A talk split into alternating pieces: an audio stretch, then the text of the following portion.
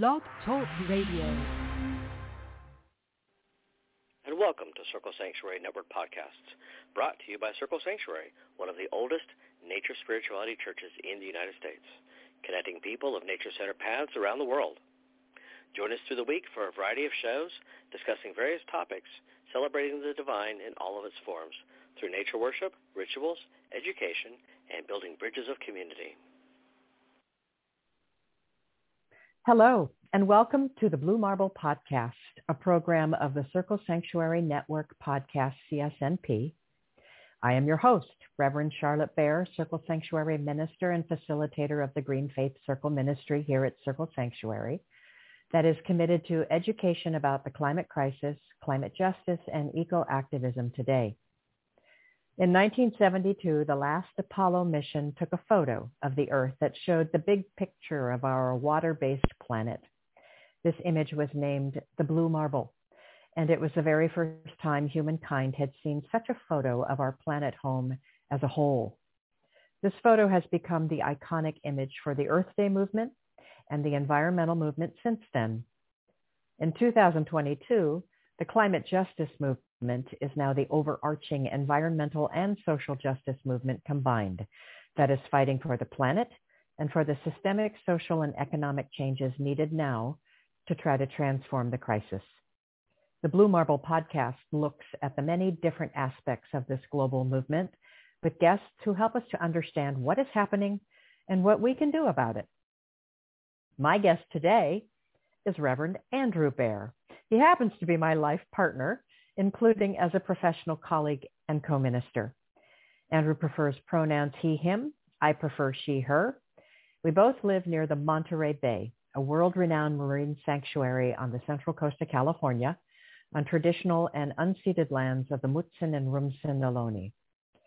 As ordained ministers with Circle Sanctuary, we both are very active with Circle's New Green Faith Circle Ministry, and we both are practitioners of nature spirituality inspired by the beauty, sacredness, and intelligence of nature. In addition to paganism, Andrew is also a longtime practitioner of Buddhism and was also ordained by Zen master and peace, peace activist Thich Nhat Hanh into the Order of Interbeing.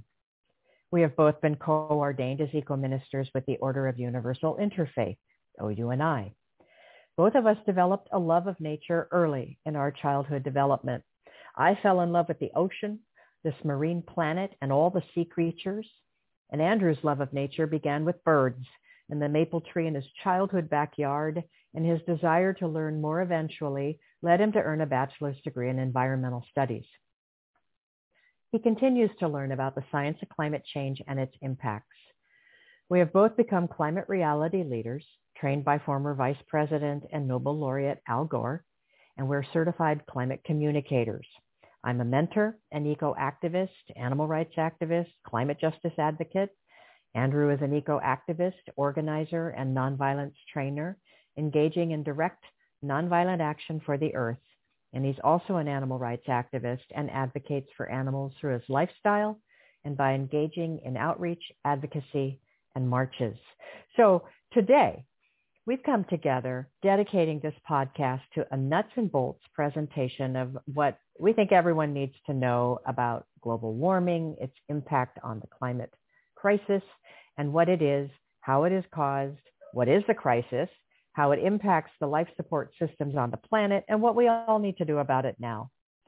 We're also going to address some different kinds of action that are proving to be effective in moving the needle on climate change, versus those that frankly are not.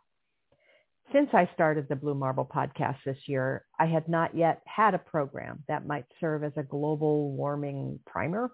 And so this program is dedicated to help you to connect the dots and to evaluate how you might want to engage in climate action. My disclaimer, neither one of us are professional climate scientists ourselves, but we are experienced climate communicators. So we hope the information we have today will serve. So Andrew, welcome to Blue Marble Podcast. Thanks for joining me here today. Uh, thank you and greetings everyone. Uh, thank you Charlotte and the Circle Sanctuary community for the opportunity to participate and share here on uh, Blue Marble Podcast today. So the first question we're going to kick off with is, is, you know, we all know the climate has always changed, but help us understand how does human-caused global warming differ from natural fluctuations in the planet's temperature? Um, really good question. And uh, be- before I get to this question, I want to take a look at just some basics of global warming. Uh, when sunlight reaches the Earth's surface, it can either be reflected back into space or it can be absorbed by the Earth. Uh, the incoming energy uh, that is absorbed by the Earth will warm the planet, and the energy that is reflected back to space does not warm the, the planet. It's a pretty simple concept. Uh, there is a, uh, within this, there is a natural cycle that changes our climate that's uh, caused by the Earth's orbit that changes the dis- distribution of the sun's energy across the Earth. And the largest natural variation in Earth's climate are between uh, ice ages and the warming periods.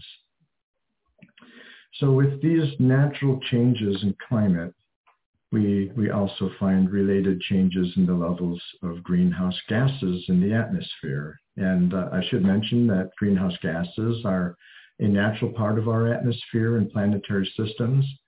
And greenhouse gases uh, trap heat like a blanket and help our planet to have uh, the conditions that are supportive of life.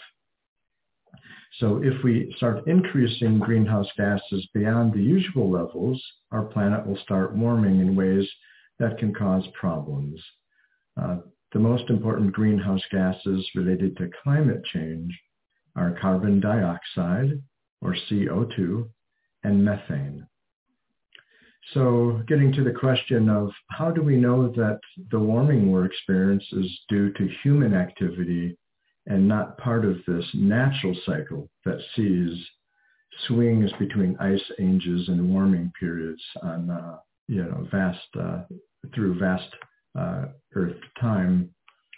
Uh, there are there are a few things I want to point out. Uh, the first is that when we look at the recent increase in global temperature, uh, the, the increase in, in the warming planet, uh, compared to the pre-industrial age, uh, which is before we started burning fossil fuels, uh, we find that there has not been a significant change in the Earth's orbit or in the sun's energy level. So our warming climate is not caused by, by that natural variation.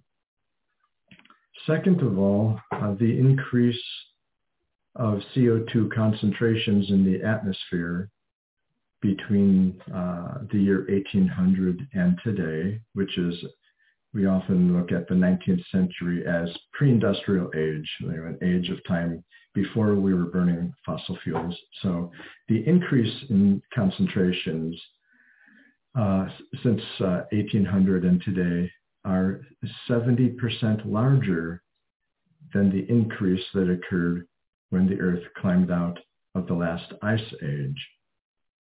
And this modern increase of CO2 is 100 to 200 times faster than the natural variation between ice ages and warming periods.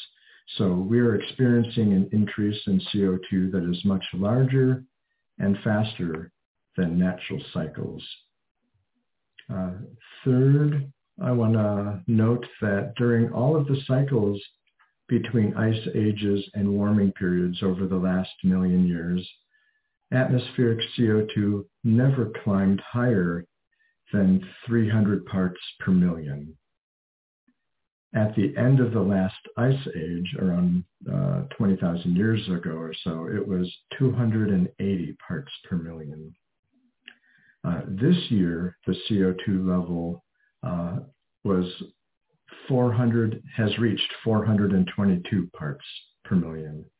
So this uh, level that we're currently experiencing of 422 parts per million of CO2 is uh, higher than uh, the natural uh, range.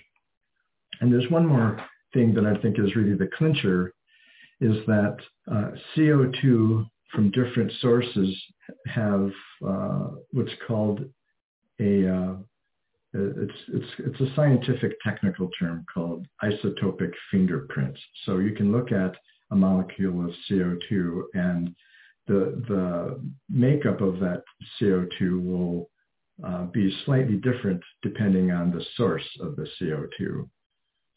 Um, the CO2 that we measure in the atmosphere now bears the isotopic fingerprint of CO2 that's emitted from specifically from burning fossil fuels and is not from what we would find in natural cycles. So these examples and more uh, leave uh, no doubt uh, among the scientific community that the increase in CO2 that's warming our planet are from humans burning fossil fuels, not from the natural cycle. I'm going to jump on the back of that and talk about uh, major causes of human-driven global warming that we've been able to decipher. Um, the number one source that Andrew alluded to is the burning of fossil fuels, and that means in particular uh, coal, it means oil, and it also includes natural gas. These are fossil fuel um, products that need to be extracted from the earth. They're heavily processed and they're often transported uh, through pipelines or um, uh, on oil rigs and, and ships and in other ways that, that, cause a lot of pollution in and of themselves. But um, the, the entire process of manufacturing and distributing these sources of energy are uh, major contributors. We also have the whole problem of deforestation, which is very much connected to industrialized agriculture. These are other major sources. Deforestation, land that is being cleared deliberately or being lost due to wildfires, um, is uh, catastrophic. Um, industrial agriculture, animal agriculture, plant agriculture, which is uh, intentionally clearing huge areas of forestation in order to provide for grazing um, is is contributing to a lot of this. Um, you have other industrial processes. A big one that is of, uh, coming into the news a lot more now is petrochemicals and plastics, uh, which is a, a business strategy um, now for fossil fuel companies that are uh, anticipating more pivot away from fossil fuel energy sources. They're heavily moving toward uh, increased production of petrochemicals and plastics, a derivative of the fossil fuel industry. Um, so you have transportation sector as well, whether it's air transport or land transport. This, this is another huge industry sector that has caused a lot of um, uh, atmospheric pollution, if you will, has everything to do with supply chains and how we're how we're um, you know, having to move supply ch- uh, chains um, to, to get goods and services, and these things are disrupted uh, for all kinds of reasons. So these are, are major sources, but the number one of all of them, the largest source of global warming pollution is the burning of fossil fuels and carbon dioxide is being released into the atmosphere faster than at any time in uh, at least in the last 66 million years. Um, and it's been said the energy trapped now by human caused global warming pollution is equivalent to exploding 500,000 Hiroshima atomic bombs per day, 365 days per year. Um, James Hansen, the former director of NASA Goddard Institute for Space Studies, said that one. Um, and that essentially we are treating our uh, very thin shell of atmosphere as an open sewer. Our atmosphere is an open sewer.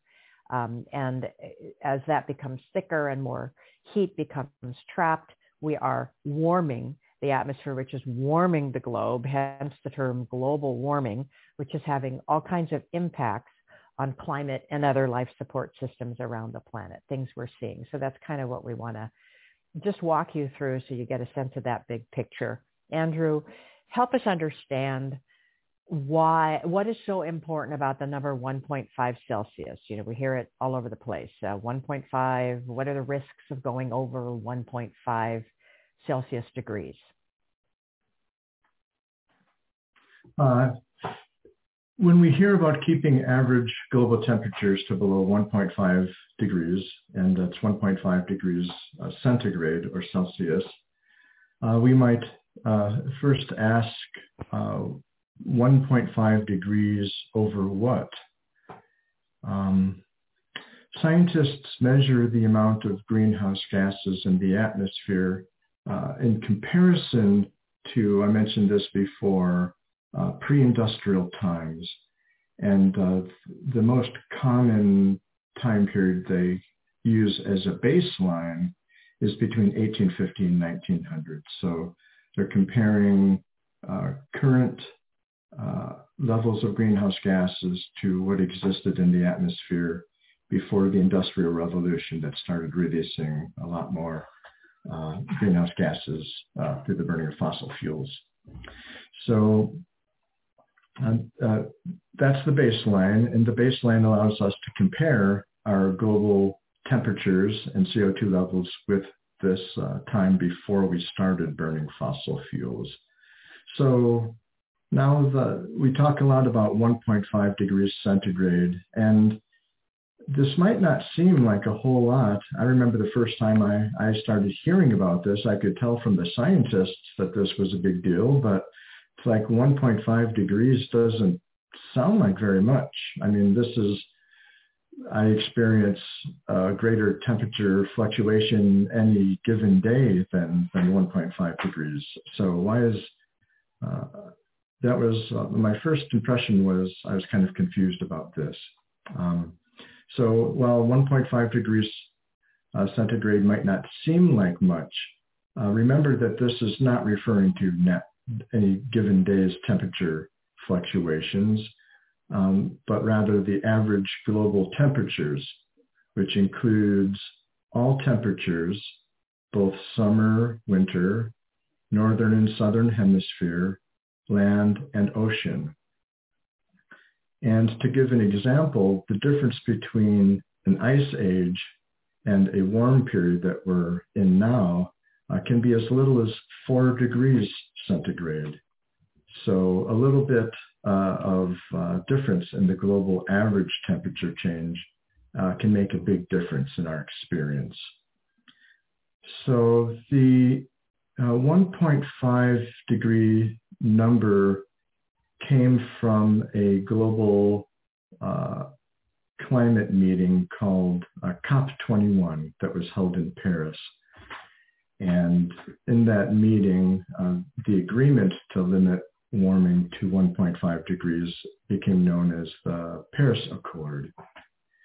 And some of us might be wondering, well, what is COP, as in COP21? Uh, COP is an abbreviation for uh, Conference of the Parties. And uh, the Conference of the Parties is the global decision-making body responsible for monitoring and reviewing the implementation of uh, the United Nations Framework Convention on Climate Change.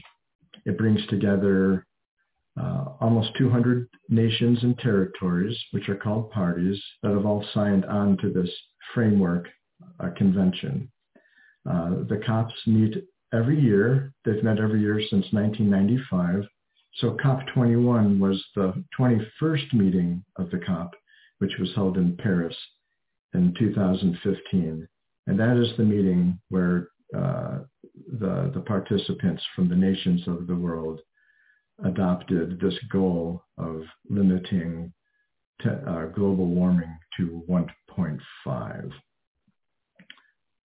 So something to keep in mind is that um, uh, 1.5 degrees of warming is not like an absolute line in the sand, but it is the, uh, a general indicator of where many of the impacts of global warming will go from uh, destructive to catastrophic. Consider that uh, right now we have already reached global warming level of 1.1 degree over pre-industrial times. And at this level, the Earth is already experiencing pronounced effects of global warming. Consider the increase in drought, wildfires, floods, sea level rise, extreme rain events, stronger and more frequent hurricanes and destructive storms, extreme heat events, ocean acidification, melting glaciers, melting ice caps, famine, water scarcity, infectious diseases, human migration, and more. And uh, that's quite a list, isn't it? So the, our current level of 1.1 is uh, already causing all of these effects. Um, and uh, what I found troubling is just in the last couple of weeks, I read a new report by the World Meteorological Association that found that there's a 50-50 chance that the average global temperature will uh, go over 1.5 degrees within the next five years, and that this likelihood will increase uh, in time unless the world starts taking much more aggressive action at limiting the burning of fossil fuels. Um, and perhaps the, the key reason that scientists are recommending we keep warming to 1.5 degrees is that at 1.5 degrees, scientists have been predicting that the heating will push many of the natural systems past tipping points. When we talk about tipping points, we're talking about a situation where a small change can trigger a larger, more critical change, uh, taking the climate from one state to another. This change can be abrupt and irreversible on timeframes that are meaningful to humans. Indeed, even at our current level of warming at 1.1 degrees, there's evidence that some tipping points have already been activated such as the melting and disintegration of the West Antarctic glacial system and uh, Arctic loss of sea ice and the melting of permafrost as examples. And there's also a risk that if we cross one of these tipping points, there may be a cascading effect where one tipping point activates another and we get sort of a domino effect of cascading tipping points that could push our planetary system from uh, what we're used to into something uh, very different that scientists often will call hothouse Earth. So tipping points are serious because once a planetary system has been tipped, um, even if we reduce fossil fuel emissions, it doesn't lead us back to the previous climate state. Um, tipping points initiate a feedback loop where it's self-perpetuating. And then at that point, almost no matter what we do, um, the system uh, sustains itself. Since our present level of warming at 1.1 degrees is already showing evidence of active, activating some of these tipping points, um, there's a chance that 1.5 degrees of warming is actually not safe at all. So I think it's a mistake, and uh, scientists are saying it may be a mistake to think that somehow keeping the global warming to under 1.5 is somehow safe. It's really kind of uh, the, a limit to where you know we will uh, we're entering into territory that we really don't want to go, and it just uh, the scientists are really united in saying there's a lot of urgency in drastically reducing our burning of uh, fossil fuels uh, immediately. So to amplify this uh, further too, just to to continue to paint the, the picture, the global picture, and just a, a very broad picture at that, um, is understanding how the warming of the atmosphere impacts life support systems on the planet or what or what are some things you're hearing in the news? What are some things you're hearing sort of in the background that that you're aware of that are directly affected uh, by these warming trends? And uh, I'm going to speak to that real briefly. One of them um, is is uh, what I call the hydrological cycle. I mean you might remember in elementary school a lot of us were taught you know that clouds form and precipitation falls and uh, precipitation comes in, in many different forms, colder, you know, rain, sleet, snow, and that sort of thing. And it can form ice pack. Um, it can fall in rivers and it falls on the land as we learned with our, our colorful bulletin boards, you know, with raindrops and everything. And as it falls on the land, the land absorbs it or it might form the snowpacks, which later melt seasonally and um, uh, help feed streams and ponds and lakes and, and all of the water eventually heads down toward the ocean. And the ocean um, receives a lot of precipitation and then it also creates uh, more clouds. And so you've got this wonderful natural cycle that goes on and seasonally things change but it's in balance. So what's happening as we see warming trends uh, in the atmosphere is what I kind of call the hydrological cycle on steroids. Um, it has just jacked the whole thing up tremendously. And so a lot of what we're seeing are these huge, huge storms.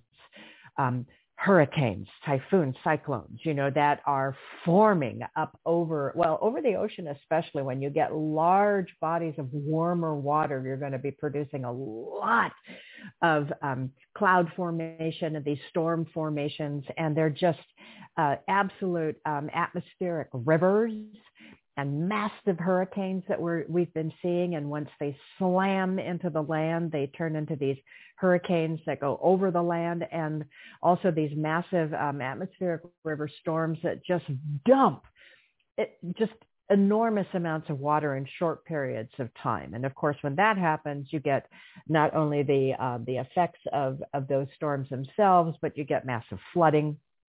You can have um, uh, you know, all kinds of um, mudslides and uh, uh, which create just tremendous amounts of damage um, that come from that. And uh, so you, you see that sort of cycle happening. And on the other flip side, you think, well, hey, all of a sudden the land is covered with all this more water. What's the problem? Why do we continue to have drought, like in the western part of the United States, for example, where we'll see more of these storms happening as atmospheric rivers hit the west coast and uh, and sort of move across the west. But at the same time, we're living with over a decade of now a mega drought. So what's happening is that the warming over the land now sucks up all of that uh, moisture just as aggressively.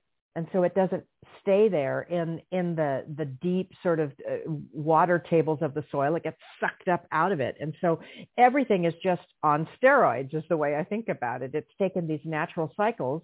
It's overheating everything. It's just amped up everything. So that's one of the big impacts we see globally. You'll hear about it and you'll hear those effects. But that's why you can have seasons of so much rain and still be in drought, for example. That's why we see these increased storms happening, especially over the ocean. Um, another thing that you'll hear about that's sort of, again, big picture stuff is that uh, the polar vortex it has we, we talk about a split polar uh, polar vortex now um, and and just in very very general big terms you know the the, the vortexes are shifting and what we thought of, uh, it affects things like uh, the jet stream. What we thought of as a normal jet stream affects uh, water uh, streams and wind cycles, you know, all around the planet. It's been pretty stable. And what's happening now, for example, with the jet stream is it's becoming wavier. Um, there are steeper troughs and higher ridges in the, jet, in the jet stream, meaning weather systems progress more slowly. They raise the chances for long duration extreme events like the droughts, the floods, and the heat waves. And the whole thing is just becoming wavier and a lot less stable. Um, and we're seeing a lot of those effects too, where seasonally the things we can predict are no longer as predictable. The other impact is on life support systems. We talk in our faith system about air, water, earth, uh, fire, you know, these, these elements of the planet as well as uh, elements of our, of our spirituality. Well, air pollution is a really, uh, the air itself, um, when it's being polluted from fires, a lot of smoke from fires that extend globally, Um, the medical community has been uh, noticing all kinds of increases in pollen, all kinds of increases in particulate pollution, all kinds of increases in asthma worldwide affecting human beings. It also affects animals, other animals as well. Water is a huge issue. You might hear about water wars, but water is a, a major issue that's developing. The scarcity of water on land, the depletion of water reservoirs, and also the acidification of our oceans as oceans warm, affecting fisheries around the world, affecting biodiversity. Um, so we are a blue planet. You know, most of our planet consists of water. Uh, global warming affects water.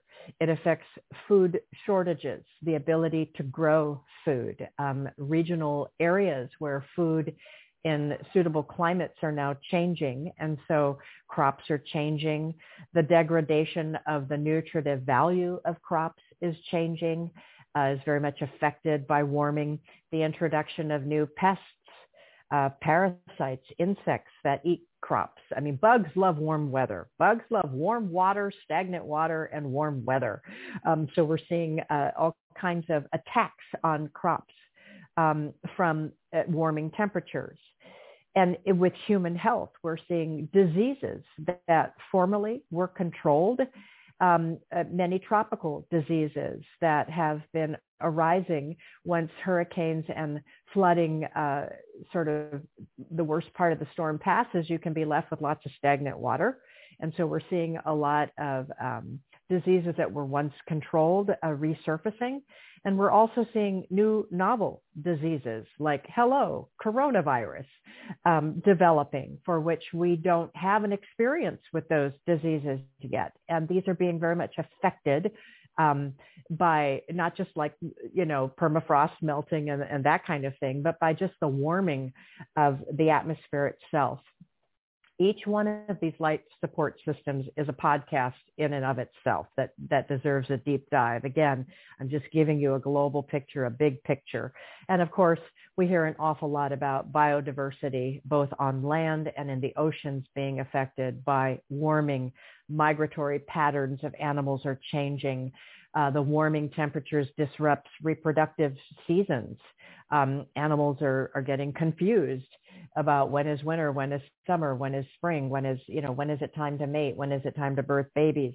Um, we're seeing uh, an awful lot of effect on uh, biodiversity right now, both on land and in the oceans as a direct result of climate change and global warming.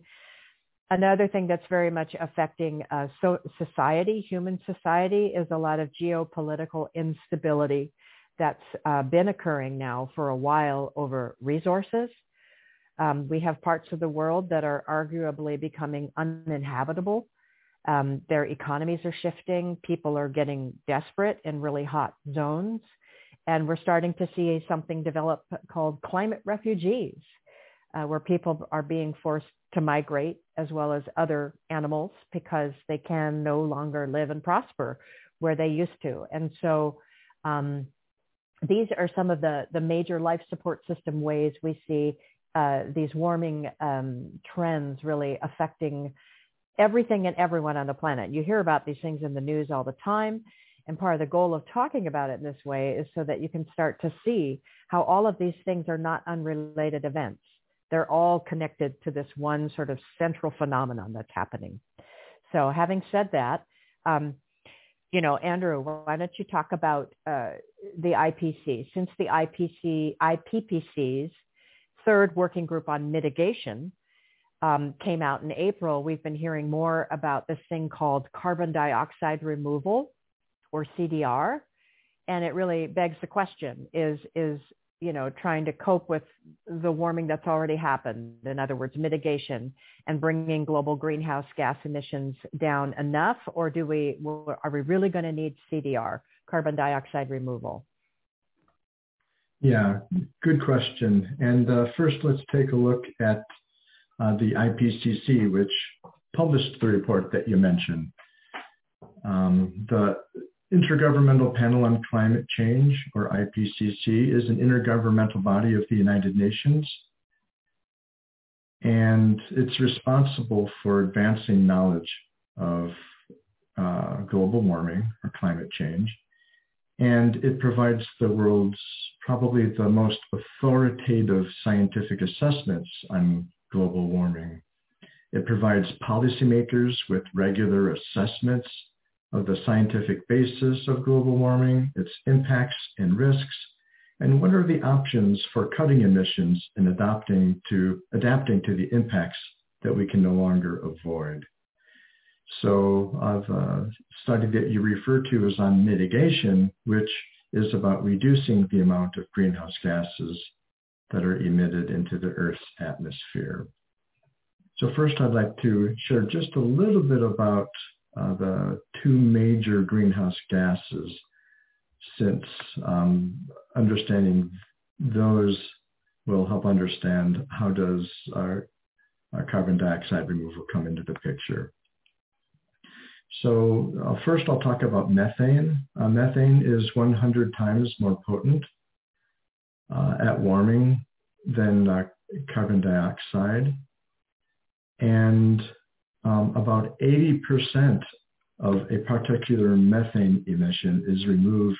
So let's just take as an example one ton of methane. 80% uh, of that one ton will be removed in the atmosphere by chemical reactions within 20 years. I think the warming effect peaks in seven or eight years. And then within 20 years, uh, that ton of uh, uh, methane uh, will be significantly less. So if we stop emitting methane, the atmospheric methane will start coming down uh, pretty quickly. So I, I, like the, the metaphor of a bathtub. Uh, adding methane to the atmosphere is like adding water to a bathtub that doesn't have a plug. You know, you're adding more, but within a short period of time, it decays and disappears within a relatively short period of time. So that means that cutting methane is a short-term strategy for bringing the average global temperatures down. If we are nearing a tipping point, for example, and we need to do everything possible to get uh, the temperatures down. Uh, reducing methane emissions is the quickest way to do that. CO2, on the other hand, is not removed by chemical reactions and then has to be absorbed by the land and oceans, which takes a much longer period of time when we emit a particular amount of CO2 into the atmosphere, we can use the example of one ton again. It must be absorbed by the land and by the oceans. And over a long period of time, there's still going to be more CO2 from that initial ton in the atmosphere. It needs to be transitioned into, uh, into rock. And just an example of how long CO2 stays in the atmosphere, after 500 years after we've emitted that ton of CO2, 28% is still in the atmosphere. After 10,000 years, 14% is still in the atmosphere. So um, CO2 stays in the atmosphere for an incredibly long period of time. This means that if we stabilize our CO2 emissions, meaning we're no longer increasing the amount of emissions, but just keeping our emission rate stable, which we haven't achieved yet, um, the Earth will continue warming. It's, it's, it's like using the, the metaphor of a bathtub again. This time there's a plug. Um, if we have a certain amount of uh, water in the tub, if we add more CO2, it's adding even if we're not turning up the faucet to higher uh, velocity, but keeping it at a stable rate, the water level is still going to rise. Um, if we reduce our CO2 emissions, the climate continues to warm because we're still continuing to add more CO2 to the atmosphere. This is like in a bathtub, we can turn the faucet down so we're not putting as much water in the bathtub, but it's still going to be raising the level of water. So if we bring our emissions down to net zero, then we'll start to have cooling, and that cooling takes, again, a long period of time. And so the only way to get the existing CO2 out of the atmosphere is to somehow suck it out. And this is would be like pulling the plug in the bathtub and letting the water drain.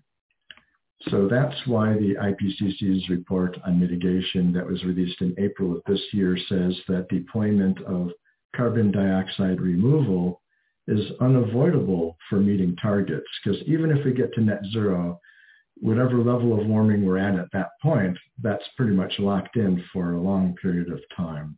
So we need to suck CO2 out of the atmosphere. Um, carbon dioxide removal falls under two categories. One is natural, such as soils and plants, and the other is technological, which is using technologies like carbon capture and storage. One of the concerns about carbon dioxide removal is that it is being advocated by countries like Saudi Arabia and the United States. And uh, we found out uh, from leaks in the most recent IPCC uh, group that was meeting that uh, Saudi Arabia was the country that insisted on adding carbon dioxide removal to the final report. And the concern is, is that if we start focusing on developing technology, it could take attention away from uh, swiftly getting our CO2 emissions down to zero. So carbon dioxide removal is not a replacement for bringing down our CO2 emissions. Um, the other thing is that the technology to remove CO2 is really untested and it's nowhere near the scale that's needed. So right now, um, we have a short window of bringing our emissions down and we don't have the technology to suck it out of the atmosphere. So at the present moment, we really need to focus on um, bringing down our CO2 emissions, uh, our methane emissions, um, and it still makes sense to, to continue working on developing carbon dioxide removal and carbon capture and storage technologies because these will become crucial to a stable uh, climate in the future. Thanks, Andrew. So I want to I want to pivot here and talk about some signs of positive change happening. And and I'm going to start by sort of framing it in terms of you know the three ways we can respond is either prevention, mitigation, or adaptation. And I think a real positive is that more and more and more and more people now, the whole, the whole conversation around climate has shifted dramatically in the last five years even. Um, and people are, are starting to grasp the reality of what's happening. I mean, uh, as of January 2021, um, the New York Times reported that a majority of registered voters in both parties of the United States support initiatives to fight climate change. And um, more than 99.9% of uh, peer-reviewed scientific papers agree that climate change is mainly caused by human beings. And that was October of 2021 last year, reported by Cornell University. That's a major shift. And so a real positive change that's happening is people are understanding if we can't utterly completely prevent this, we need to get aggressive about mitigation. And uh, many, many communities are already focusing policies and support systems around adapting to climate. But we don't want to sit there and just say, hey, that's what we're going to do is adapt. Is like we're aggressively getting involved in mitigation and essentially trying to clean up this mess we've been making and, and do our best in a narrow window of time to start moving toward what's being called now a regenerative era. And regeneration includes aggressive plans around mitigation. So you have to uh, do your best to adapt, but at the same time using some of these um, uh, regenerative strategies in agriculture, you know, pivoting quickly uh, away from fossil fuels toward clean energy. So some of, some of the positive changes that are happening is that it, what's interesting is that in many countries that are not uh, burdened by um, uh, political lobbying and stalemates around this, they are pivoting uh, or, or rapidly adopting uh, clean sources of energy very, very quickly. Um, they're establishing green infrastructure grids very quickly and um, erecting solar uh, energy, wind energy, hydro energy, and growing uh, their economies and their infrastructure around that very quickly. And so we're seeing those come online. Um, the United States, there are many coal fire plants that are closing. Uh, coal is is a dying industry in the U.S. Oil is being challenged. It's in there lobbying strong and continuing to try to push itself. Um, and natural gas is now being challenged as well.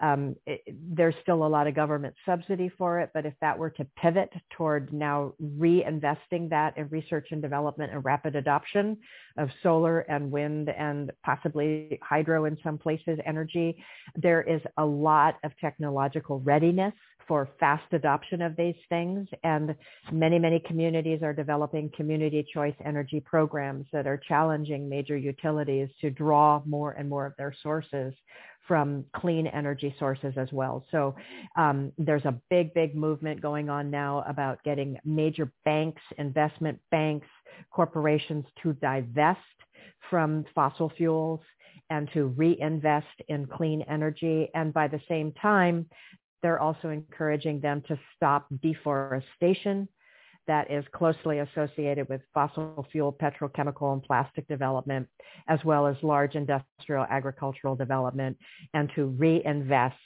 in clean energy sources. So these are major movements going on in the transportation sector, the energy sector, many, many corporations are now being challenged by their consumers and shareholders to really live the values of not just sustainability, but regeneration. Um, and so these are major pushes that we can constantly be pushing for a fast, fast pivot to remove subsidy from fossil fuels, get taxpayers no longer paying to subsidize fossil fuels to continue to extract and expand, but instead to reinvest in research and development and fast adoption of clean green energy, uh, to really pressure large banking systems to divest from any uh, fossil fuel development, from any deforestation development, and instead to reinvest in regenerative strategies, whether it's agriculture or fossil fuels. There's a huge, huge, big push around petrochemicals and plastics. We'll do a whole thing on that later coming up. Um, and one of the one of the um, th- this happens through through policy and governments, but it also happens through an awful lot of citizen pressure and consumer pressure. Big, big pushes with corporations to be doing a lot of research and development, technological development around this as well. So um, eh, the the whole uh, plant-based eating uh, movement has been taking hold in the United States, especially not necessarily all parts of the world, but in the United States, uh, that's been taking off aggressively too, largely because of the impact of the way our food system currently is generated, how that imp- impacts these warming trends, and wanting to help reverse that. So the whole regenerative farming movement, the whole plant-based eating movement, these are huge things that have been coming online um, and that are industry changers happening at the moment.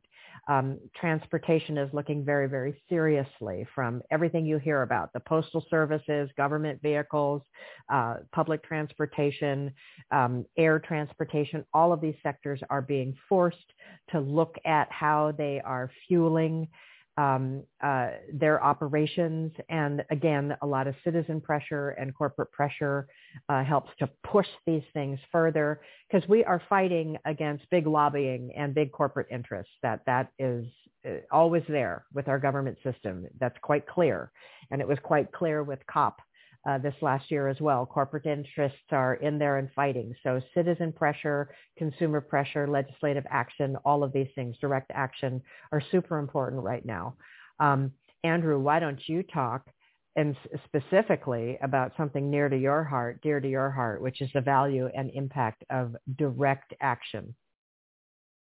Yeah, thank you for the question. And uh, thank you for sharing all of those positive uh, movements that are happening uh, for, for a brighter future. Um, uh, direct action is, is something that's uh, very, uh, as you say, near and dear to my heart. Um, but there's a variety of ways that people can take action on climate change. And Charlotte, you mentioned some of those. Uh, uh, there's, I see them as things we can do personally, and then things that we can do to encourage government and industry to, to phase out fossil fuels. Uh, I'm sure that listeners are aware of things that we can do. Charlotte, you mentioned uh, uh, several of them, such as eating a plant-based diet or at least reducing the amount of meat and dairy. Uh, there's also reducing travel, especially air travel. There's driving electric or hybrid cars, drying your laundry on a clothesline outside, keeping your thermostat set lower in the winter and higher in the summer, and so on. And it's interesting to learn, however, where this focus on personal carbon footprint came from. I didn't know this until recently, but this was an intentional campaign developed by BP, or British Petroleum, as a way to get people to focus on their personal carbon emissions and try to take the focus off of the fossil fuel industry, uh, which is an old playbook. I remember growing up as a boy. Um, I was born in the mid 1960s, so this was probably in the 1970s sometime. I remember seeing a public service ad that featured a Native American man in a canoe, and it showed a lot of uh, pollution in a river, and then the camera kind of zooms in on a tear coming down his cheek. Um, we know that this campaign actually came from the beverage industry. Uh, the federal government was considering uh, putting deposits on bottles and cans, and uh, the beverage industry effectively um, shifted the focus from instead of corporations taking accountability for the for what they're producing to people taking responsibility for their personal actions. So um, I think it's important just to to know that uh, the focus on personal actions are often campaigns by, by corporations to take the focus off themselves.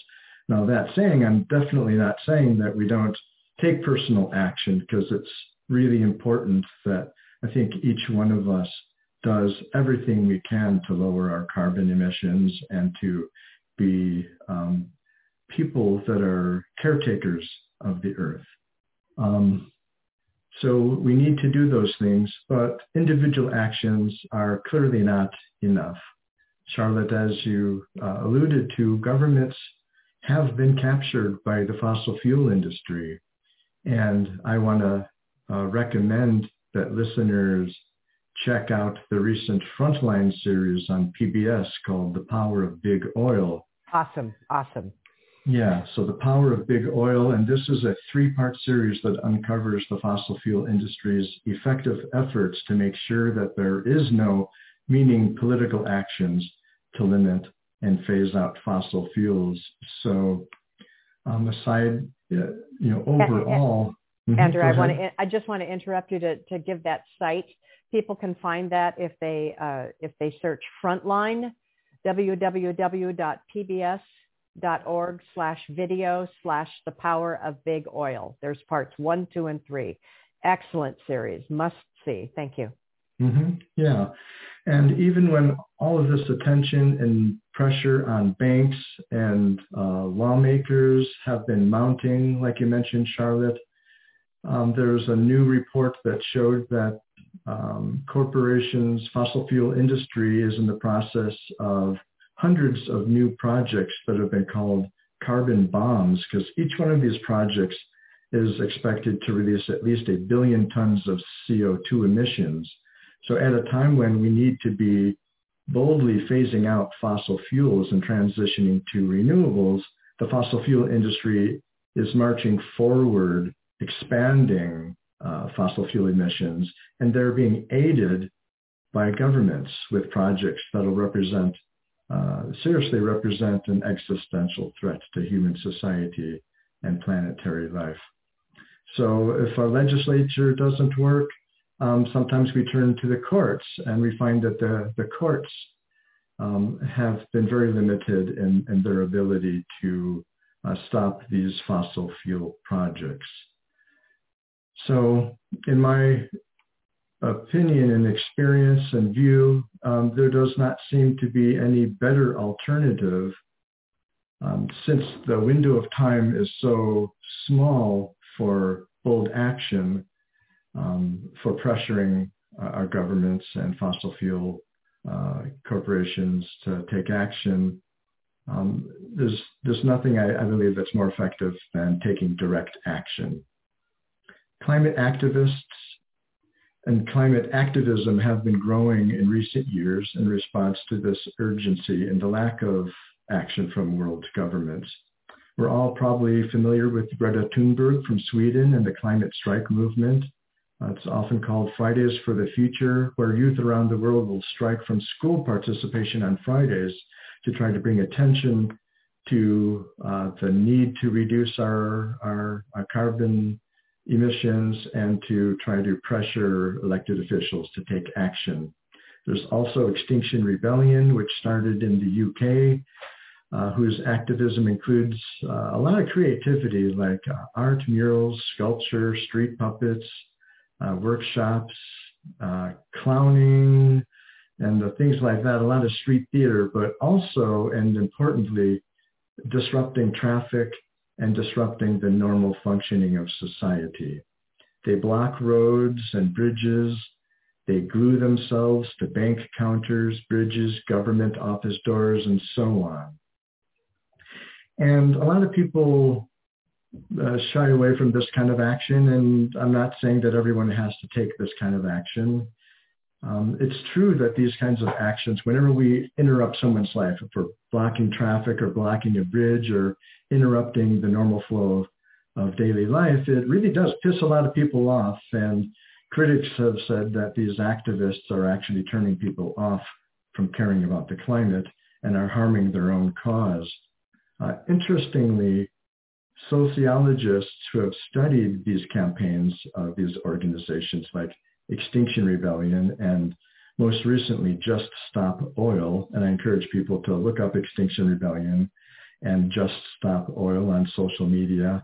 Uh, they found that um, these disruptive techniques um, do piss people off, but the research shows that they do not stop people from caring about climate change. They do bring the issue of climate change up on the news networks and in the media and get people talking about climate change. And additionally, they find that these disruptive acts of nonviolent civil disobedience actually, uh, they've quantified it, it makes the public 2.6% more likely to take direct action themselves. So uh, these disruptive nonviolent civil disobedience campaigns uh, uh, do not lose support in climate action, but they increase the amount of conversations that are happening about climate change, and they increase the recruitment of more people who are willing to take direct action. And I think if we take a look at the historic global struggles for change, such as the civil rights movement in the United States, the suffragette movement, anti-apartheid movement in South Africa, the abolitionist movement to end slavery and so on. In every one of these cases, it's been nonviolent civil disobedience that has had the power to create the change. It had not been happening through uh, changing laws and policy or the courts. It's been nonviolent civil disobedience that's created the conditions where politicians and courts feel that they got to take action. So we do need bold action um, and uh, immediately.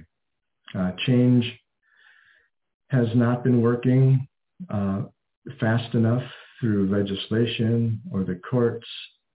Um, it's going to take regular folks like you and me uh, taking nonviolent civil disobedience um, and connecting with groups who are doing that. Scientists again tell us that there's a rapidly closing window of about three to five years to start drastically drawing down our fossil fuel emissions in order to avoid catastrophic climate change, which does represent an existential threat to human civilization and life on the planet. So I have come to the conclusion that mass nonviolent civil disobedience is our best hope for a future that will sustain life. Thanks, Andrew. And I'm going to add to that because if you are someone who's not able to do direct action, uh, and I, I, support direct action, um, I, I, work full time. I hold down a household. Um, I, I'm not able to just be deployed to direct action all the time. And I don't want to feel like, well, there's nothing else that I can be doing. So along with along with in this, as some people have described, war with many battlefronts needing many, many, many kinds of actions. Um, the other two most uh, significant types of activism or action that have been researched uh, is legislative action and digital activism. But how uh, the key to those things is constant, constant pressure with very specific kinds of messages. Legislative action, whether it's with your city council, your county supervisors, your state legislators, your senators and representatives to federal government, to administrations in the federal government, to corporate lobbyists. This is legislative action where you are putting pressure on the people who have been voted to represent your needs to protect you and your community against risk. That is their duty, and it is the grossest dereliction of their duty if they are not paying attention to that and are instead just kowtowing to their big super PAC contributors. So the big messages on legislative action is all the time, all the time, all the time, all the time, communicating with them and sending one of two major messages either a champion message, which says, thank you for your bold um, stance, for what you did supporting these initiatives that are moving this needle in the right direction. You've got my vote. Or the threat message, which is, you know what? You're not listening to your constituents. You're a dereliction of duty. You're not protecting your community. We're going to vote you out. We need to replace your butt, you know? so it's one of those two okay, people say, I'm not going to sit there and write all these letters. So here's the beauty. Digital activism, which was really grown through the pandemic, you know, worldwide marches in the climate movement, the climate, the climate peoples movement, which has become the nexus of, of all of the socioeconomic, political, and climate justice movement put together. That really, really grew from 2017 on. We've seen these massive marches, which in and of themselves don't change policy, but they build community and solidarity. I've been a mentor now since 2017 of new climate activists every year. And what also is it's important to keep generating, generating and generating more unusual, just normal people like us who find ourselves doing unusual things now because the times dictate that. More and more people have come into activism who never identified as activists before in the past few years. And digital activism has really also opened that up. One of the best things that you can do right now is go to either the Mac Store or Google Play and download the Climate Action Now app. It is being endorsed by more and more climate action organizations. It is super easy to use. It survives on donations. If you want to donate, great. If you can't give any money at all, fine. You have unlimited use. And it, what it does is it takes your profile and it particularizes who all of your uh, represented officials are at the local, state, and federal level, what all of the current bills and uh, initiatives are who all the corporations are you want to talk to. And what they say is just do five actions a day. It takes less than five minutes. Five actions a day times 365 days a year. Look how all of a sudden you will be contributing consistently, consistently, consistently. And every time you use the app, you're helping to contribute to planting more trees and doing drawdown of decarbonization as well, which is uh, a, a side effect of using the app. And you will get, if you want, a report every month about how all the actions on the app have been making a difference with regard to policy changes. I see it happening in California, where we just did another push to move through a bunch more legislation at the state uh, legislature around climate. Cla- climate Action Now app combines digital activism with legislative action. And if when you're able to do direct action, awesome. If you can't, you can do this every day and you can start to make a difference and make it a part of your personal spiritual practice, just like anything else you're doing is a personal practice uh, to, to speak truth to power and to keep it up. Well, thank you, Andrew, so much for helping me with this conversation. That wraps up our time for this installment of Blue Marble Podcast. Thank you to our audience for listening and thank you so much uh, to our producers, Reverends Jeanette and David Ewing.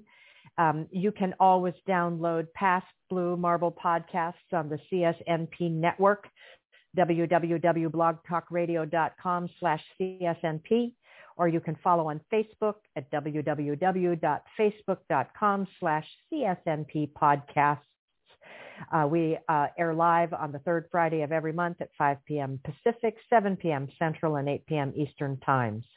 Um, once again, I'm your host, Reverend Charlotte Bear. If you value what you've heard here today, please pay it forward by sharing this information with others. Blessed be. Earth my body, water my blood, air my breath, and fire my spirit.